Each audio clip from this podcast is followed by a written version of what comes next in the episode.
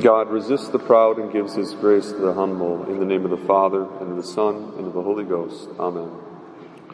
Dear faithful, in the gospel of today's Mass, places before our eyes this juxtaposition, the opposing parties of the spiritual battle which rages around us and within each one of our souls. On the one hand, we have the sin of pride, the root of all evil, and on the other, the virtue of humility, which is the foundation of all true holiness. The Pharisee in the Gospel passage is the example of pride. And St. Thomas Aquinas tells us that patron, uh, that pride is an inordinate desire for one's own excellence. Knowing that each one of us is more or less infected with this most detestable vice, it would do us good to reflect on the Pharisee and his demeanor and compare ourselves to him before turning our attention to the other character, the publican, and learning from him the secret to true holiness. The gospel explicitly tells us that our Lord recounted this parable of the Pharisee and the publican to those who trusted in themselves as just and despised others. The Pharisee of the parable is the prototype, the perfect representative of the whole group. He is entirely convinced of his own justice and full puffed up with his own merits and spiritually blind. He says, I am neither a uh, thief nor an adulterer. I fast twice a week. I pay tithes on all I possess. This poor fool, though he sees all of his own qualities, he is blind. He is spiritually blind to the fact that he lacks the most important virtue of divine charity, which should animate all of our actions.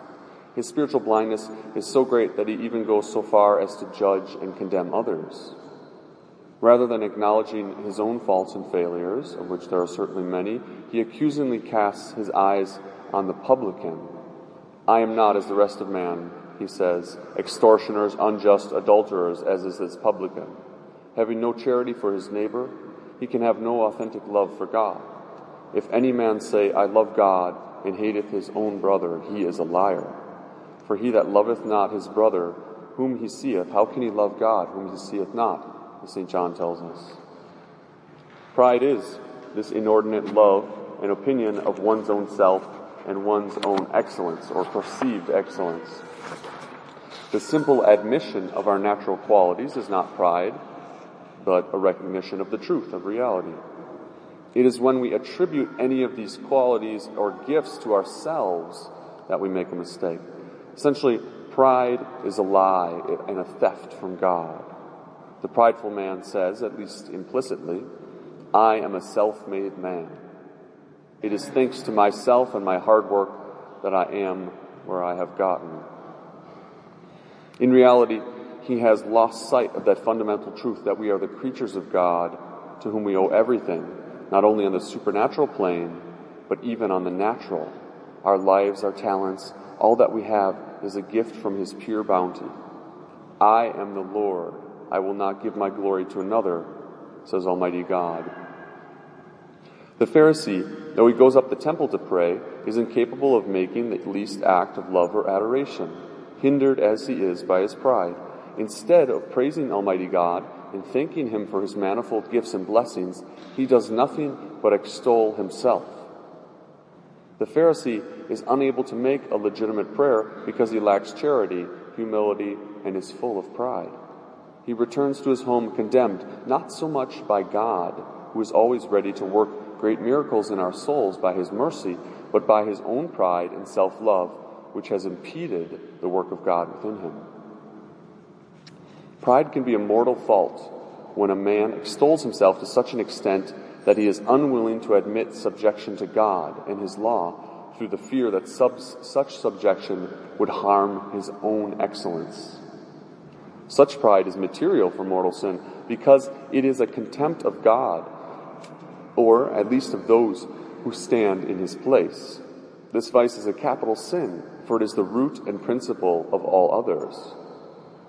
From pride, all perdition took its beginning. The sin of pride can be committed in a variety of ways.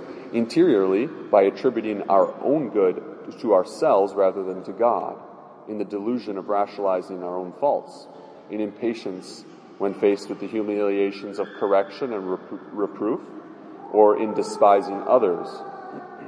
It can also infect our hearts by inspiring us to seek the praise and esteem of others, in paralyzing us with an anxiety as to the results of our words and actions, the what will others think, in our obstinacy to get our own way and defend our opinion at all costs.